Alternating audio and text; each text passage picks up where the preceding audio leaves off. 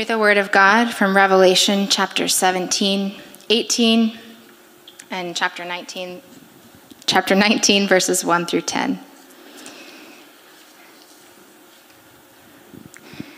One of the seven angels who had the seven bowls came and said to me, Come, I will show you the punishment of the great prostitute who sits by many waters.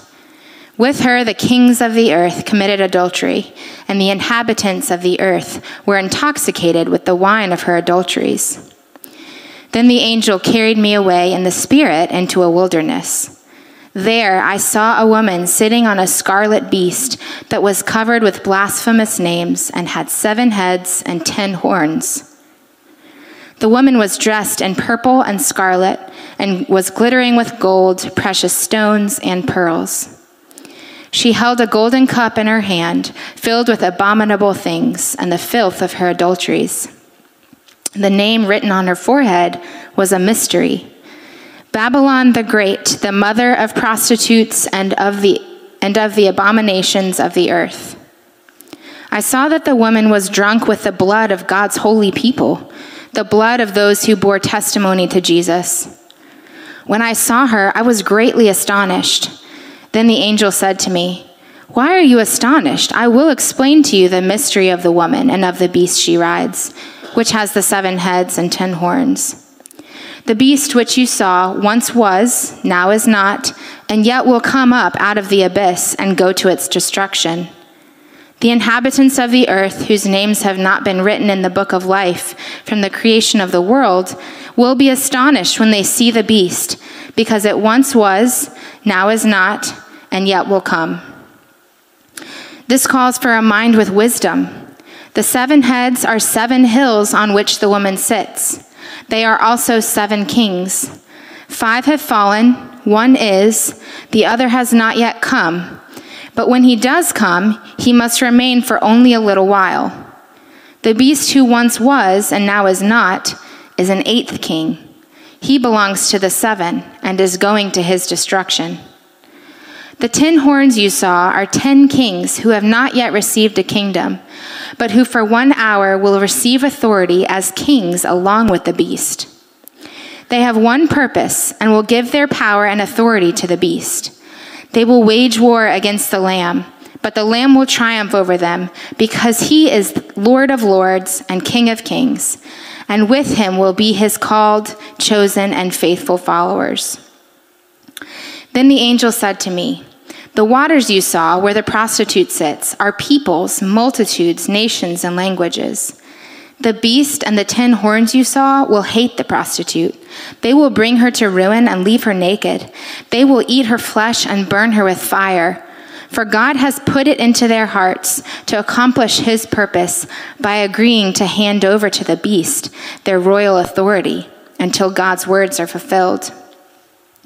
The woman you saw is the great city that rules over the kings of the earth. After this, I saw another angel coming down from heaven.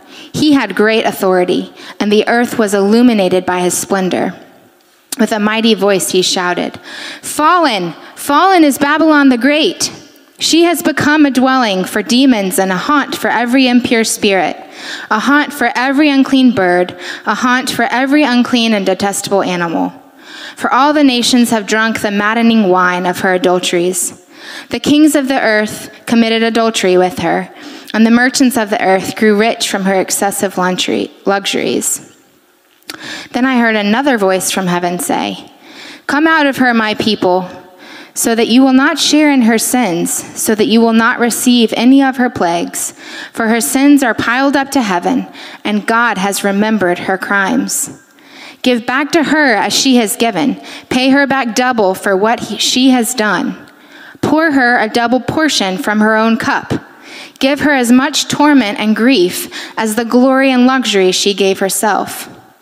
In her heart she boasts, I sit enthroned as queen. I am not a widow. I will never mourn. Therefore, in one day her plagues will overtake her death, mourning, and famine. She will be consumed by fire, for mighty is the Lord who judges her. When the kings of the earth who committed adultery with her and shared her luxury see the smoke of her burning, they will weep and mourn over her. Terrified at her torment, they will stand far off and cry, Woe, woe! Woe to you, great city, you mighty city of Babylon! In one hour your doom has come. The merchants of the earth will weep and mourn over her because no one buys their cargoes anymore cargoes of gold, silver, precious stones, and pearls, fine linen, purple silk, and scarlet cloth, every sort of citron wood, articles of every kind made of ivory, costly wood, bronze, iron, and marble, cargoes of cinnamon and spice, of incense, myrrh, and frankincense, of wine and olive oil, of fine flour and wheat, cattle and sheep, horses and carriages, and human beings sold as slaves. They will say, The fruit you longed for is gone from you. All your luxury and splendor have vanished, never to be recovered. The merchants who sold these things and gained their wealth from her will stand far off, terrified at her torment. They will weep and mourn and cry out. Woe, woe to you, great city, dressed in fine linen, purple and scarlet, and glittering with gold, precious stones, and pearls. In one hour, such great wealth has been brought to ruin. Every sea captain and all who travel by ship, the sailors and all who earn their living from the sea, will stand far off. When they see the smoke of her burning, they will exclaim, Was there ever a city like this great city? They will throw dust on their heads, and with weeping and mourning cry out, Woe, woe to you, great city, where all who had ships on the sea became rich through her wealth. In one hour she has been brought to ruin. Rejoice over her, you heavens. Rejoice, you people of God. Rejoice, apostles and prophets, for God has judged her with the judgment she imposed on you. Then a mighty angel picked up a boulder the size of a large millstone and threw it into the sea and said, with such violence, the great city of Babylon will be thrown down, never to be found again.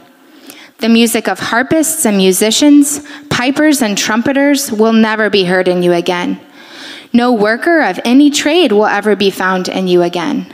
The sound of a millstone will never be heard in you again. The light of a lamp will never shine in you again. The voice of bridegroom and bride will never be heard in you again. Your merchants were the world's important people. By your magic spell, all the nations were led astray. In her was found the blood of prophets and of all God and of God's holy people, of all who have been slaughtered on the earth. After this, I heard what sounded like the roar of a great multitude in heaven shouting, Hallelujah! Salvation and glory and power belong to our God, for true and just are his judgments. He has condemned the great prostitute who corrupted the earth by her adulteries. He has avenged on her the blood of his servants. And again they shouted, Hallelujah! The smoke from her goes up forever and ever. The 24 elders and the four living creatures fell down and worshiped God, who was seated on the throne. And they cried, Amen, Hallelujah. Then a voice came from the throne saying, Praise our God, all you his servants, you who fear him, both great and small. Then I heard what sounded like a great multitude, like the roar of rushing waters, and like loud peals of thunder, shouting, Hallelujah! For our Lord God Almighty reigns. Let us rejoice and be glad and give him glory. For the wedding of the Lamb has come, and his bride has made herself ready. Fine linen, bright and clean, was given her to wear. Fine linen stands for the righteous acts of God's holy people. Then the angel said to me, Write this Blessed are those who are invited to the, to the wedding supper of the Lamb. And he added, These words, sorry, these are the true words of God. At this, I fell at his feet to worship him. But he said to me, Don't do that. I am a fellow servant with you and with your brothers and sisters who hold to the testimony of Jesus. Worship God, for it is the spirit of prophecy who bears testimony to Jesus. This is the word of the Lord.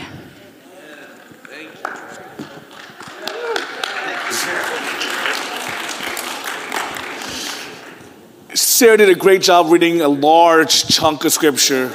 And you may be wondering, there's no way you're going to preach on all that scripture. So why did you have Sarah read all that scripture? Well, if you guys don't remember, um, I just want to remind you that our goal for this series in the book of Revelation is to have every bit of the book read out loud during our time together. So, yes, you're right. I'm not going to cover every bit of all of that, but we want the whole book to be read out loud. And honestly, part of me was just tempted to just sit right back down and be like, I'll leave you with that. Just because it was enjoyable sitting here. I'm sitting next to my wife, and we're just sitting. She looks at me and she goes, she goes, what? like, huh? and you know just fairly well read and this is difficult stuff so let's let's go and pray to god that he gives us wisdom as we expound scripture together well good morning church family hope you're well this gorgeous beautiful sunday i know it's nice and cold outside i love it see for me this is beautiful crisp cold weather that turns a little warmer during the day gets nice and cold i love this weather and it's so good to hear words of thanksgiving together it's so good for me. Thank you for those of you who shared. I know there's a lot more that we can share, but thank you for those who did share. It's such joy for me to hear what God is doing in your life. and It encourages me, it lifts me up, and guys, I know it lifts each other up. So thank you so much for those of you who shared, and I love that we get to do that as a body together.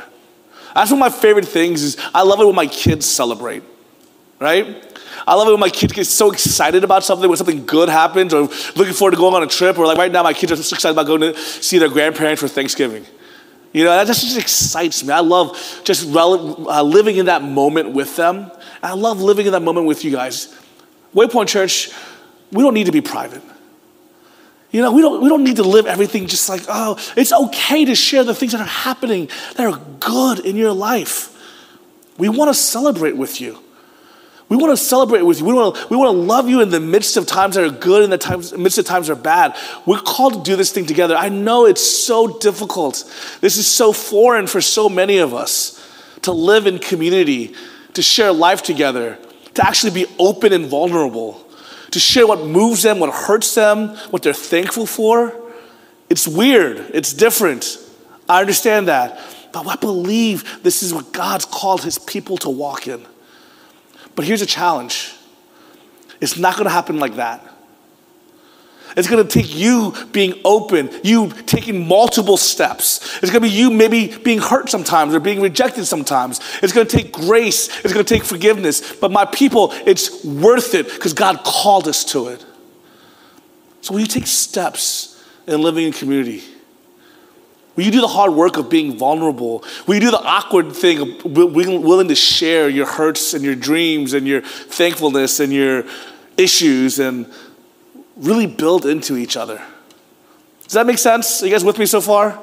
That wasn't a sermon today. That's not on Babylon, but I just had to go there right now. I just made me, I felt compelled to share that. Today we had a large chunk of scripture read and it focuses on Babylon. Last week, Pastor Eric mentioned that for some reason he has been given the chapters on judgment. He said he preached on the seven plagues, and the time previous he preached on the seven trumpets. And he's like, why am I the one preaching on all the judgment? Is, uh, am I the judgmental pastor? Am I the wrathful pastor? I don't know. That's what he was. He said that last week. He shared that. Well, lately it looks like I have passages focusing on the enemy and temptation. So what does that make me? What does that say about me? Not sure. I, I just figured maybe. I don't know if that says anything. I just want to throw that out there as a question. But moving on. As most of you already know about me, I'm a fairly positive person. My wife would say that my theme song for my life, you guys already know, is the theme song from the Lego movie, Everything is Awesome. I've been known to start singing out of the blue randomly Louis Armstrong's What a Wonderful World.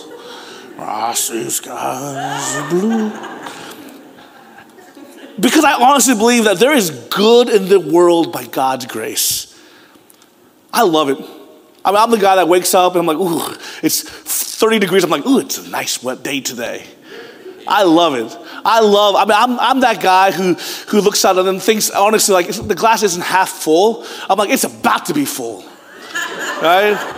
I'm an optimist. I, that's just who I am, my personality. I just enjoy the things of life. When I eat food, she's like, everything can't taste that awesome all the time. I'm like, it does. She's like, that's not the best thing ever all the time, because everything can't be the best thing ever. It is. That's just who I am. I admit it, that's my personality. I, I acknowledge that. But I also acknowledge that honestly, we live in often a messed up world as well. Even in my personality, I can still acknowledge that with all truthfulness. I mean, honestly, I don't have to look very hard or for very long to be hit with the brokenness of this world. From cancer to greed to starvation to racism. It's clear that the world is also messed up in the midst of how good it is. And I feel like our journey through the book of Revelation has revealed to us so much of why the world is the way it is and the great hope we have in it. It reveals something of the source of the troubles that do plague us. This book shows us through symbolic visions that behind all the sin and suffering that we see in the world lies an ancient cosmic and spiritual battle. In the beginning, Satan himself revolted against God. And that dragon, the ancient serpent, tempted men to rebel against God. But God, being rich in mercy, showed grace to fallen humanity. And in his grace, he not immediately judged man fully and finally, but permitted them to live in this broken world. And in his saving and special saving grace, he calls chosen people to, in this world to walk with him and by faith in Jesus Christ. And to put it in different terms, God is now building his kingdom, his rule and reign on this broken world, and the gates of hell shall not prevail against it. But Satan is in his death throes. He's waging war. He doesn't want it to happen. He knows he's lost a battle, but he wants to bring as many people down with him as possible. That's our reality in the world that we see, as we've seen painted through the book of Revelation so far. Our passage today reveals us to us this new character, the harlot or the prostitute, and her destruction. And it flows directly out of the seventh bowl judgment in Revelation 16. And it goes into chapter 17 and 18, describes the seductive ways of the harlot, but also her final destruction. So we read verse 1 in Revelation 17. One of the seven angels who had the seven bowls came and said to me, Come, I will show you the punishment of the great prostitute who sits on many waters. There's an important contrast right away that the Revelation, the book of Revelation, the author John is making here. He's setting up a contrast between this harlot to the bride or to the wife of the Lamb, set forth in Revelation 21 9.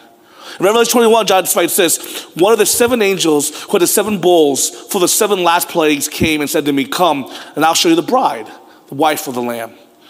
Therefore, the account of the harlot, Revelation 17 through 19, who is in sense the bride of the beast, is contrasted to the bride of Christ found in Revelation chapter 21. And this is an intentional and noticeable contrast that John wants you to get right away. Now, this, while very seductive because of her wealth, glamour, and celebrity, the beauty of the harlot or the prostitute, I'm gonna go back and forth with those two words. So if you guys are confused when I go back and forth, that's just different commentators, different translations use both those words the harlot or the prostitute. It's temporary and fleeting. John says, but it's for one hour. Now, guys, what the harlot is, is the epitome of impurity and wickedness. But the beauty of the bride of Christ in Revelation 21 is eternal, since the church is clothed in the perfect righteousness of the bridegroom, radiant, spotless bride, beautifully adorned for her husband. Now, this contrast is so intentional. It wants to see how beautifully adorned, as we think in a worldly manner, this, this harlot is in contrast to the way the bride, clean linen, is adorned. The great prostitute, surely to be identified as Babylon the Great, sits on many waters. This is identifying her with the great river of Babylon, the Euphrates, mentioned in the previous chapter. As we'll read in verse 15, the fact that John expands this to include many waters. He says later on in verse 15 that it is indicative of her dominion to all peoples, multitudes, nations, and languages. Her sin is depicted in Revelation 17 2 in terms of her adultery, which is a metaphor used throughout the Old Testament for spiritual infidelity, which is idolatry. John says, With her the kings of the earth committed adultery, and the inhabitants of the earth were intoxicated with the wine of her adulteries.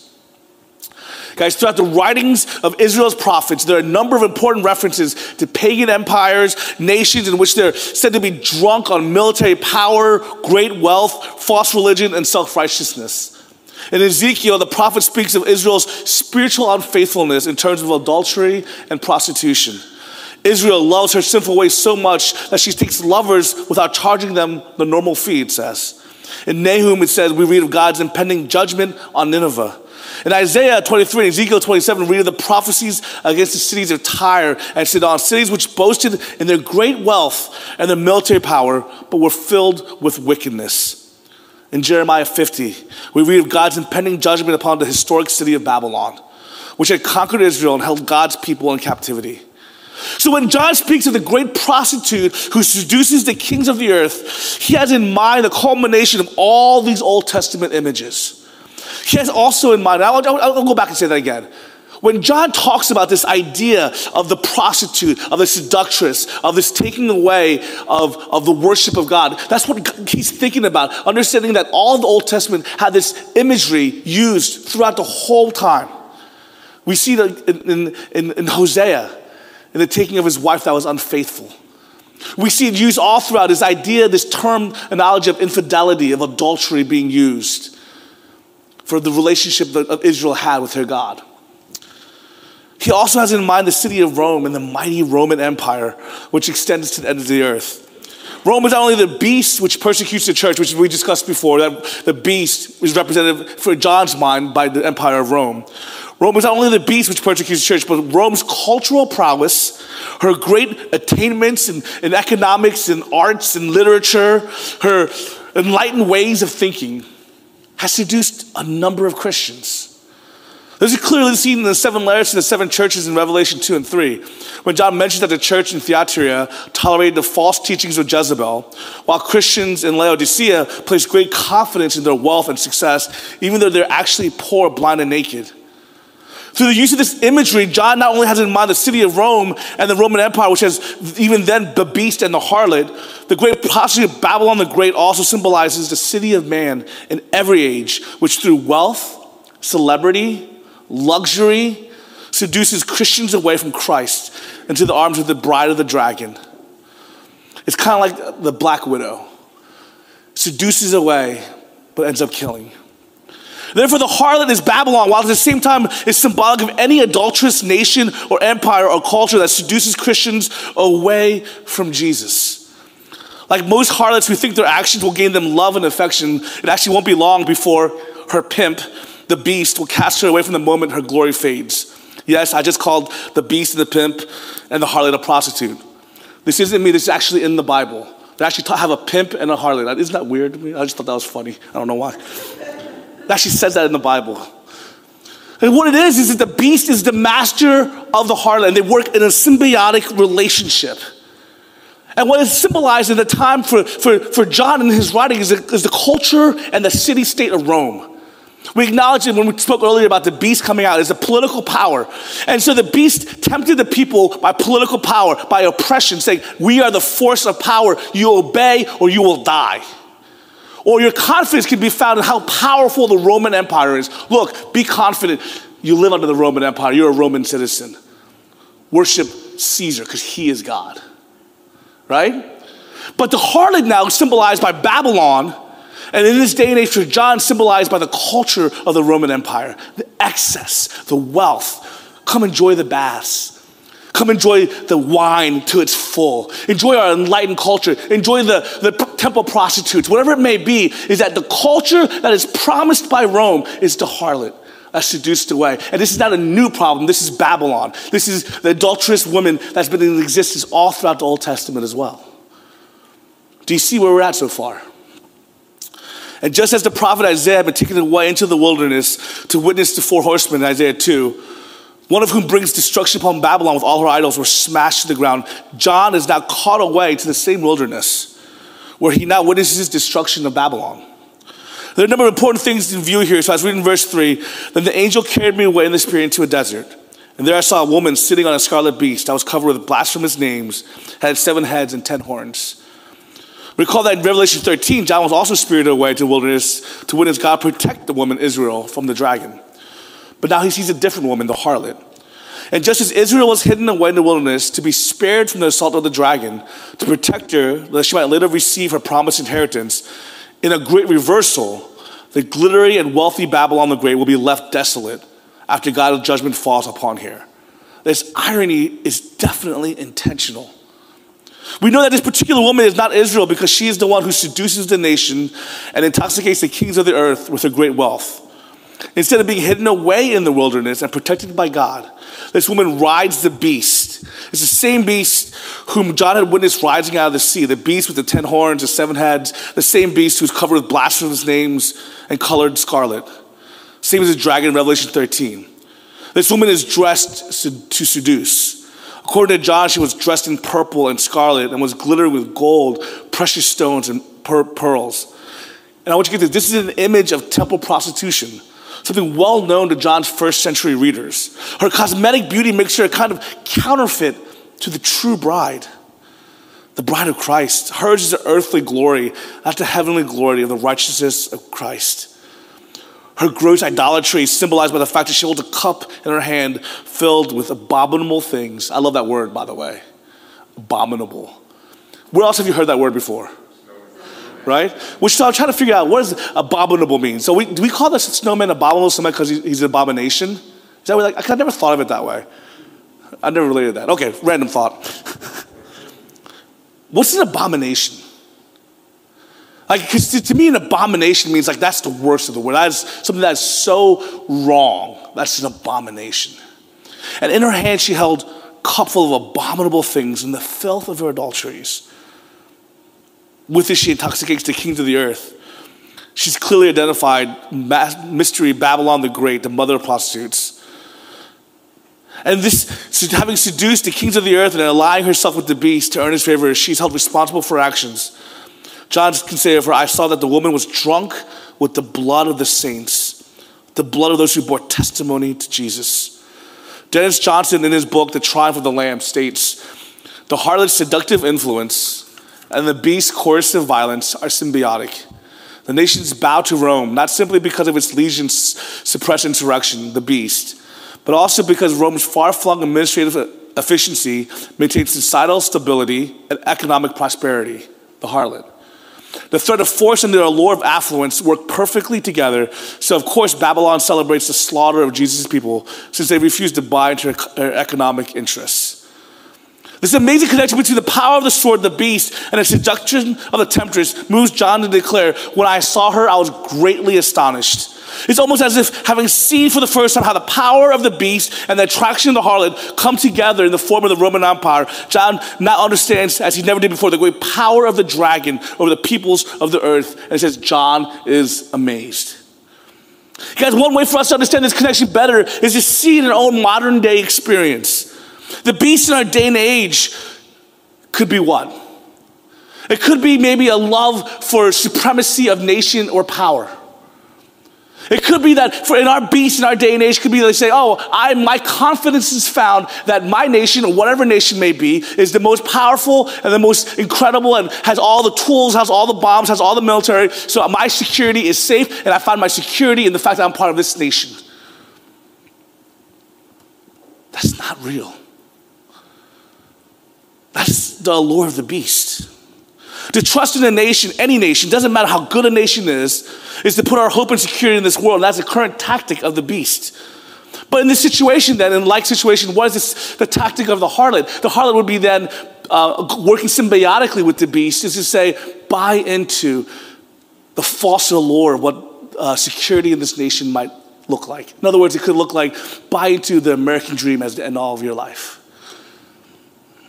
that all you need is success, comfort, and security, and your life is good. If you have more stuff, your life is good. If you have more wealth, your life is good and you're secure. Hear me very well. This is not a critique upon any nation or upon any desire to acquire wealth in a good manner. This is a critique. This is what the harlot uses. He, the harlot and the beast uses anything to take you away from finding your security, your comfort, your desires met in the one true God. Anything else is idolatry. Do you hear me, my people? The harlot is consumerism, materialism, greed, and excess that is offered up. This is a symbiotic relationship.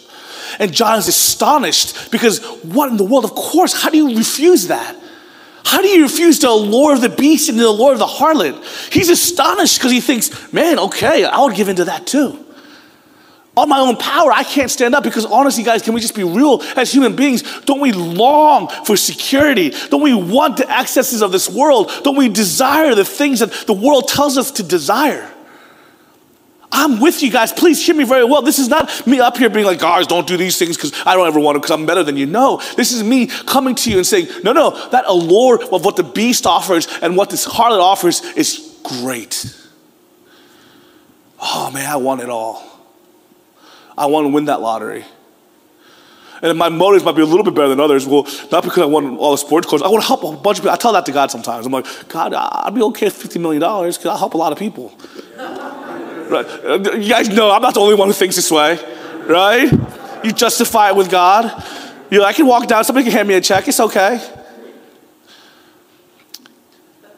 Can I tell you something, my people? Anything that takes away your identity, your hope, your trust, your devotion, your worship, your awe and adoration from God and places it more into that thing is idolatry. Let me tell you, sometimes I put it in my wife. When I look to my wife as my security and my source of who I am as a person and as a man, that's not where it belongs. I love my wife. And she does deserve my love and adoration but only after first I give it to God and find who I am in Him. Do you hear me? I love my country. I thank God that I was born in America. I thank God for the gifts and the blessings and the sacrifices of all the people that made this country so great. Right? But if I give my loyalty first to this country over who my God is, or if my identity is first found in me being an American, then that is not right. Do you hear me? That's the temptation of the beast and of the harlot. And they work symbiotically together. But not for long, it says. In verse John 7 tells us at this point, the angel said to me, Why are you astonished? I'll explain to you the mystery of the women, the beast she rides. The explanation mystery is as follows, which you saw once was, now is not, and will come up out of the abyss and go to his destruction the inhabitants of the earth whose names have not been written in the book of life from the creation of the world will be astonished when they see the beast, because he once was, now is not, and yet will come. The beast is a counterfeit to Christ, for he was, is not, and is yet to come. John has already told us that, the, that one of the beast's heads was slain, a reference to Nero myth, and the fact that the Roman Empire suffered what appeared to be a mortal wound, only to come back stronger than ever. And at the time of John's writing, the beast in the form of the Roman Empire was already persecuting the church. But John now speaks of a future beast yet to come, something implied by the, the sixth bowl of judgment that might come later on. In Revelation 17 9, the angel reminds John this calls for a mind with wisdom. Just as it did to understand the mysterious 666, the number of the beast, the first matter is that the seven heads are seven hills on which the woman sits, which is most likely a reference to the city of Rome, famous for its seven hills. But throughout the prophets, mountains are often symbolic of great power and are mentioned in connection with the rule of pagan empires. Thus, the fact that the seven mountains are also seven kings. Seven mountains and seven kings not only refer to the city of Rome and its empire, persecuting the church even while John was writing, but this apocalyptic symbolism is used here, refers to the fact that first mentioned in Revelation 13 7, that the beast was given authority over every people, nation, and tongue, and, and reiterated again here that the harlot who sits on many waters is the one who seduces many persons. In other words, what this is saying is that the beast and the harlot have power, and they're reigning in this earth. And then verses 10 through 11 are probably the most difficult verses to interpret in all of Revelation. Right, that's a bold statement because pretty much all of Revelation is like, what? and the angel said it calls for wisdom. That's what it actually says. It says this calls for wisdom. So it's, it's, like you say, it's already hard to interpret, but specifically this calls for wisdom. Says five have come, five have fallen. One is, the other has not yet come. But when he does come, he must remain for a little while. The beast who once was and now is not is an eighth king. He belongs to the seven as going to his destruction. Who wants to interpret that real quick? right? Yeah, it sounds like that, right? It sounds like almost like a, a either a prophecy or a poem or like a, a riddle almost. There are many theories as what this means, as there are, there's just as many theories as there are commentators. Most try to correlate these seven kings to the four great empires that Daniel mentions, or to the succession of Roman emperors, beginning with Julius or Augustus down through eight successive emperors with the supposition that five emperors have come and gone and that John's writing during the reign of the sixth one, the emperor who is. Now, there may be some merit to some of these approaches. I think it's better to view this succession of kings not historically, but theologically. The number seven, as we've seen, is the number of fullness or completion. If we look at the angel's words with this in mind, it's possible that the seven kings represents the entire history of fallen humanity.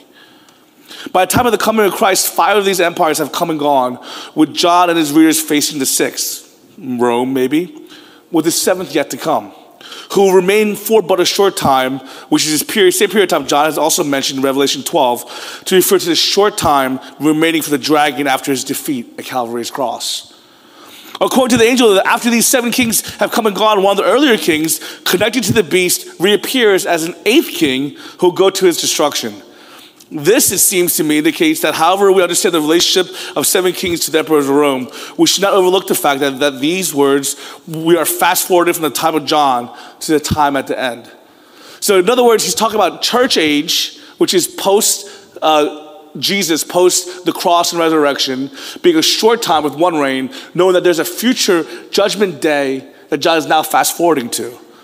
When the eighth king appears, probably in direct connection to the release of the beast from the abyss, we once again are given a picture of a final battle of Armageddon, the mountain gathering, where Satan seeks to destroy the kingdom of God only to be destroyed himself.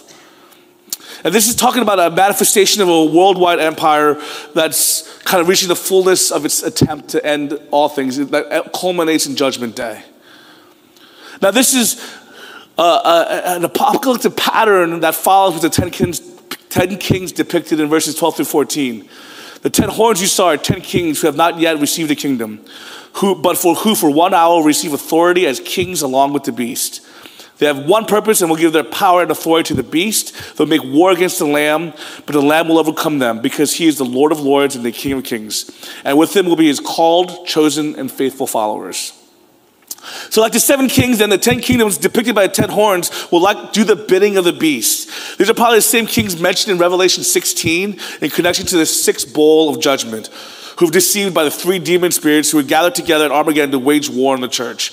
In other words, he's fast forwarding a time. Guys, so Pastor Eric mentioned this is complicated, I know. You guys are like, I feel like your eyes are like, what? So let me explain a little bit, real quick. Pastor Eric mentioned last time that a lot of the, the, the plagues, the, the, the trumpets, the seals, all this stuff, it's not a chronological thing. Like these happen first, then this happens, then this happens. Actually, it's multiple perspectives on the same time. You with me so far? Right? There are multiple perspectives on the same overall course of history. And what he's doing here is also doing this is that he's saying, okay, here's church age, right? But there also will come at the end a judgment day. That it will all culminate to one day being finished. And the final battle, the final attempts, the final death throes of Satan against all that God's gathered together will come and it will end in Satan's defeat and Babylon's fall. That's what all this language is talking about. The false prophet, the ten kingdoms cannot prevail over the king of kings, no matter how hard that try. That's the most amazing thing about this vision, is John's description of the fate of the harlot. Although she has served the beast and done his bidding, she suffers the same fate as those that she has seduced. In verse 15, we learn the harlot's fate. And the angel said to me, The waters you saw where the prostitute sits are peoples, multitudes, nations, and languages. The beast and the ten horns you saw will hate the prostitute They'll bring her to ruin and leave her naked. They will eat her flesh and burn her with fire. For God has put it into their hearts to accomplish his purpose by agreeing to give the beast their power to rule until God's words are fulfilled. The woman you saw is a great city that rules over the kings of the earth. When the time of end finally comes, Satan's kingdom will be divided against itself, and the first casualty will be the harlot. The very same kings and nations who committed spiritual adultery with her will now turn on her. And just as ancient Rome fell under the weight of its own immorality when sacked by the very nations who profited from Rome's trade and order, so too then will the final manifestation of the harlot seer come to an end by those whom she seduced. Ironically, the beast will himself become the agent by which God brings judgment upon the great prostitute. For God puts in the beast's heart to hate the harlot. And in Revelation 18, we read of two angels and the voice from heaven who will explain the meaning of the demise of the great prostitute. And so, what we should append to those who read this prophecy is that the glories of the city of man are superficial and fleeting. Can I tell you sometimes, guys, can I be honest? I, I asked um, some, of my, um, some of our friends from here went to a city called Dubai. And I- I've seen videos on Dubai and see how amazing it looks. I'm like, have you guys seen videos of all this crazy build? They tried making islands that look like the world. Like just crazy stuff about Dubai. So I was like, hey, how was Dubai? Was it awesome? Was it crazy? Like, tell me about it. And they're like, eh. I was like, what do you mean, eh? I mean, Dubai looks amazing. Dubai looks incredible. How do you say eh? She goes, honestly, they, they looked at me and they said, honestly, like after you see all the incredible beauty, you look kind of like in the streets and you look at the people and you see a lot of people suffering. You see a lot of people struggling, and that makes me just go, eh. Guys, can I tell you something? That the allure of the world looks incredible.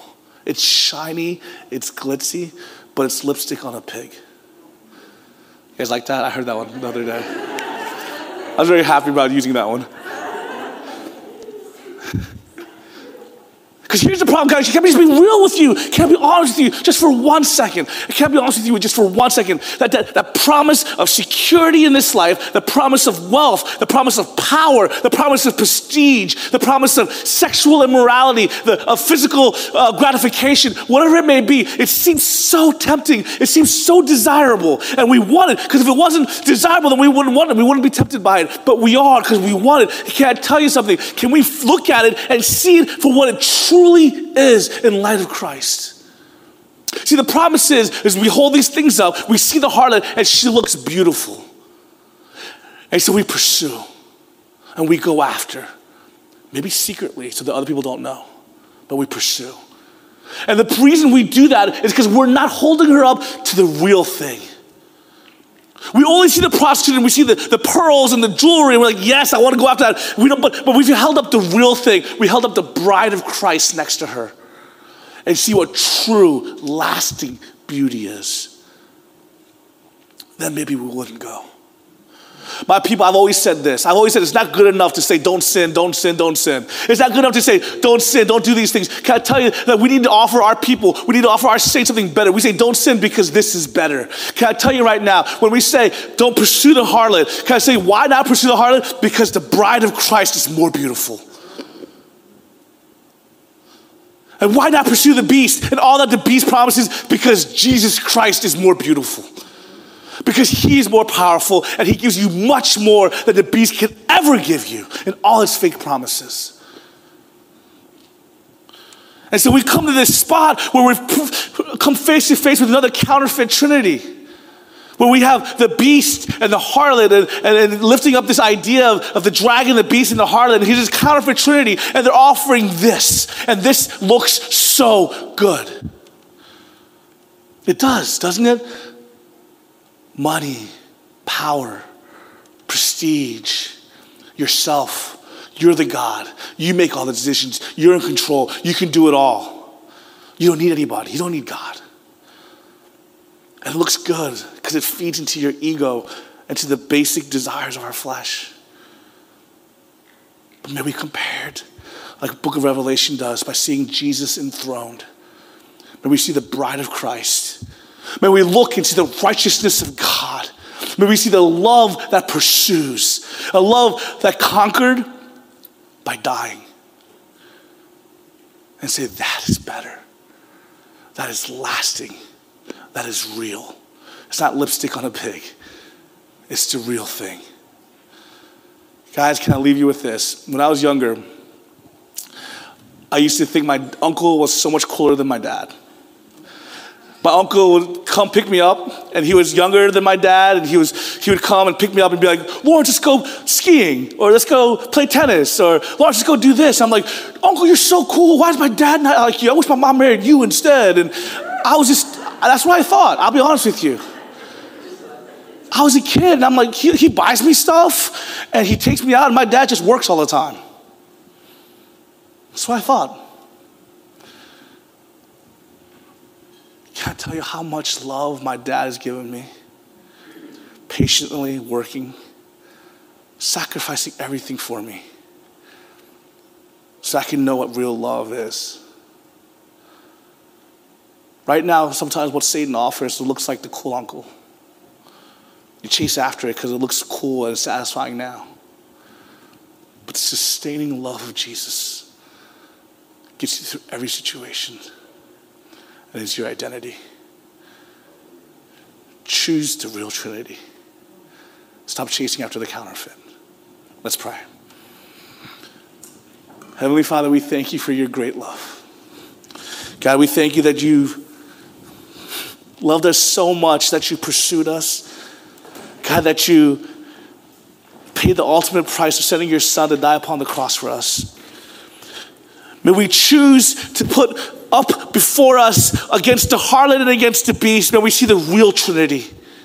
Against the, the, the, allure of the prostitute, may we see the beauty of the bride. Against the allure of the beast, may we see the beauty of Jesus. May we see the true Trinity that you call us to be to, to belong to and to pursue. God, may we pursue you.